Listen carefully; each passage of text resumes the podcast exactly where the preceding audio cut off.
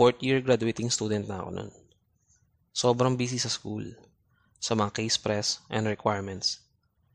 At excited na ako makagraduate. Ako pala si Mark. At ito ang aking kwento.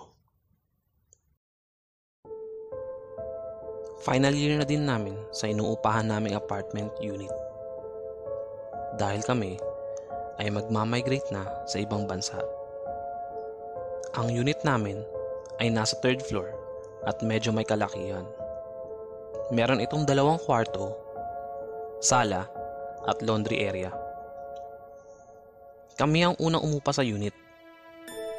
Magsasampung taon na kaming nakatira dito at wala namang kaming nararamdamang kakaiba o yung tinatawag na paranormal.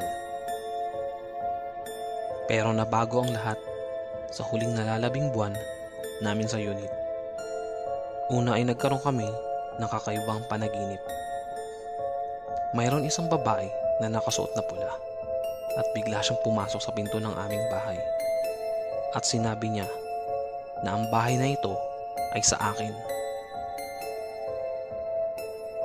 Kinabukasan, habang nag-aalmusal, ay naikwento ko sa aking kapatid at nanay ang tungkol sa kakaiba ko at nakakatakot na panaginip sa laking gulat namin ay pare-paras kami ng napanaginipan. Iniisip ko baka nagkataon lang o niloloko lang ako ng aking kapatid at nanay.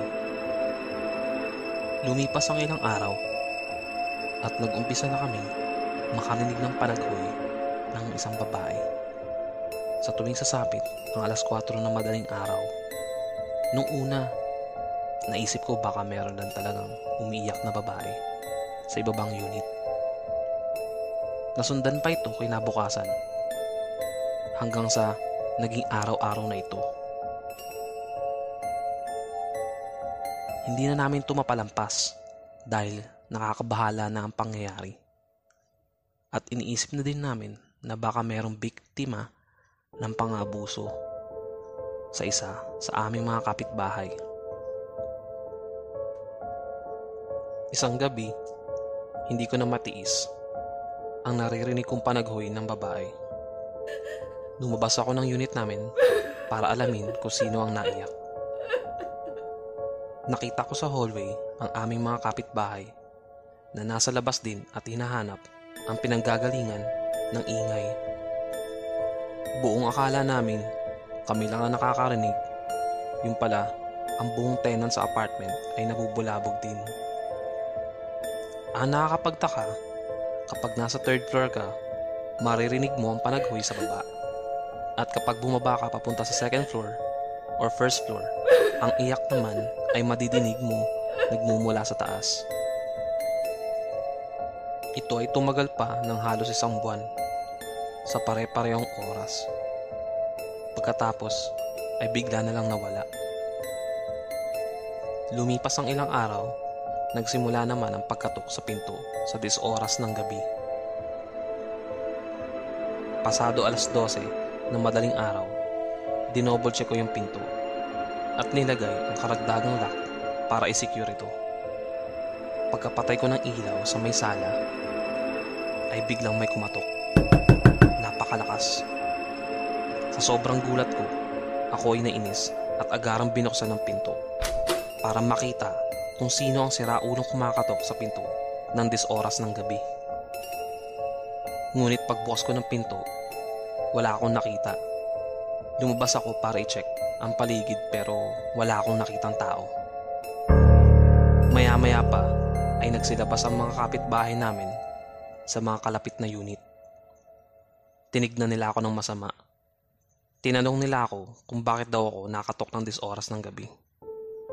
Sabi ko, hindi ako yung kumakatok. Lumabas ako dahil meron din kumatok sa aming pinto. Pero parang hindi sila naniwala sa akin. At nanlaki ang aming mga mata na magpatuloy ang pagkatok sa aming pinto ng sabay-sabay.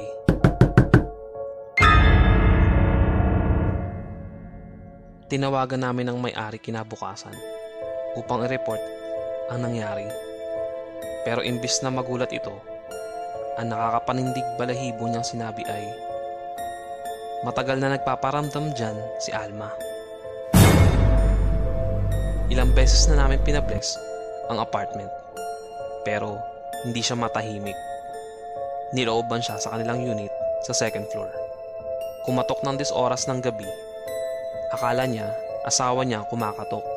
Kaya niya pinagbuksan. Pero siya ay nilobang at binahasa. Saka siya pinatay bandang alas 4 ng madaling araw ayon sa mga pulis. Kaya ako naglagay ng gate sa bawat floor para mas ligtas ang mga tenant ko. Kaya pala, hindi ka mahala ng upa sa apartment na yun. Kahit nasa prime lot ito.